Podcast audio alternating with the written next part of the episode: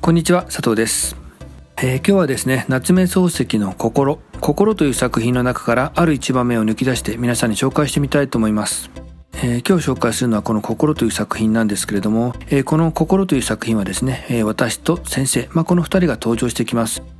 で、この私という人物は、この先生という人物に対して、この先生は何か謎を持っていると、何かを隠してるんじゃないかというふうに、そんなふうに感じてるんですね。えそして、えこの謎といいますか、この隠してることを、まあ、ぜひ教えてほしいと。で、教えてもらうことによって何か自分の人生の教訓として生かしていきたい。まあ、そんな風に感じていたので、まあ、先生に、まあ、その謎といいますか、先生が隠してるようなことを、それをぜひ教えていただけませんかと。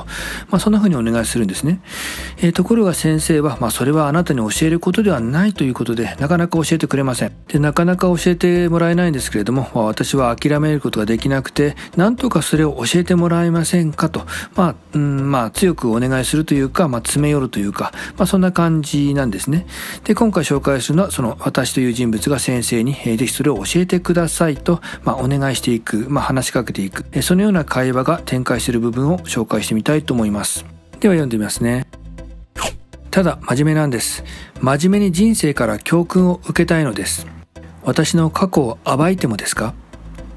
暴く。という言葉が突然恐ろしい響きを持って私の耳を打った。私は今、私の前に座っているのが一人の罪人だって、普段から尊敬している先生でないような気がした。先生の顔は青かった。あなたは本当に真面目なんですか？と先生が念を押した。私は過去の因果で人を疑りつけている。だから実はあなたも疑っている。しかしどうもあなただけは疑りたくない。あなたは疑るにはあまりに単純すぎるようだ。私は死ぬ前にたった一人でいいから人を信用して死にたいと思っている。あなたはそのたった一人になれますか？なってくれますか？あなたは腹の底から真面目ですか？えー、まあ、こんな場面なんですね。先生という人物が、まあ、私に向かって、えー、これから私はあなたに、まあ、自分の過去を話そうとしている。私の秘密を話そうとしている。で、それを受け取るあなたは本当に真面目なんですか？と。えー、まあ、この真面目という言葉が読んでいる私たちにすごくこう、まっすぐに響いてくると。えー、先生が何かを真剣に伝えようとしている。まあ、そのようなね、あの、雰囲気が伝わってくる素晴らしい場面だと思います。えー、そしてここからは私がこの場面を通して、えーまあ、この場面をどんな風に読んだのかっていうね、まあ、そういったあの感想といいますか、えー、考えたことをお話ししてみようと思うんですけれども、えーまあ、私たちっていうのはあの、まあ、誰かの秘密とか過去とかそういったものを知りたいという欲求がありますよね。まあ、好奇心というんでしょうか、まあ、そういったものがあのどうしてもあると思うんですね、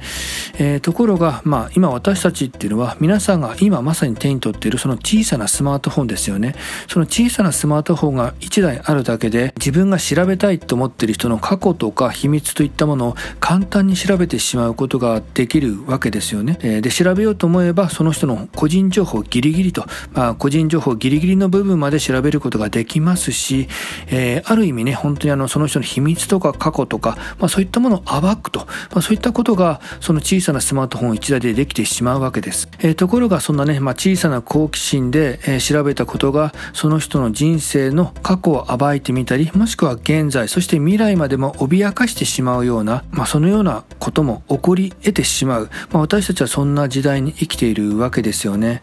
でそのような時に、えー、この夏目漱石の心のこの場面を読むと、まあ、何かを知りたいという欲求求とか好奇心とかがあると。で、それを知りたいっていう時は、本当に真面目な気持ちで、それに向かっていかなくちゃいけないし、それを話す方も真面目にそれを話していかなくちゃいけないんだと。えー、そういったあの、誰かの秘密とか過去といったものを知るということは、ある意味その人の、えー、まあ、過去を暴くという、まあそういった行為もあるわけだから、そのような意味で何かを調べたり、教えを請うということは、真面目な気持ちで、まあ、向き合っていかなくちゃいけないんだと。えー、まあそんなことをね、えー、まあこの場面を読んでると、本当にこう、痛感するというか、まさに今の時代だからこそ、えー、まあ知らなくちゃいけないことなんじゃないかなと、まあ思ったんですね。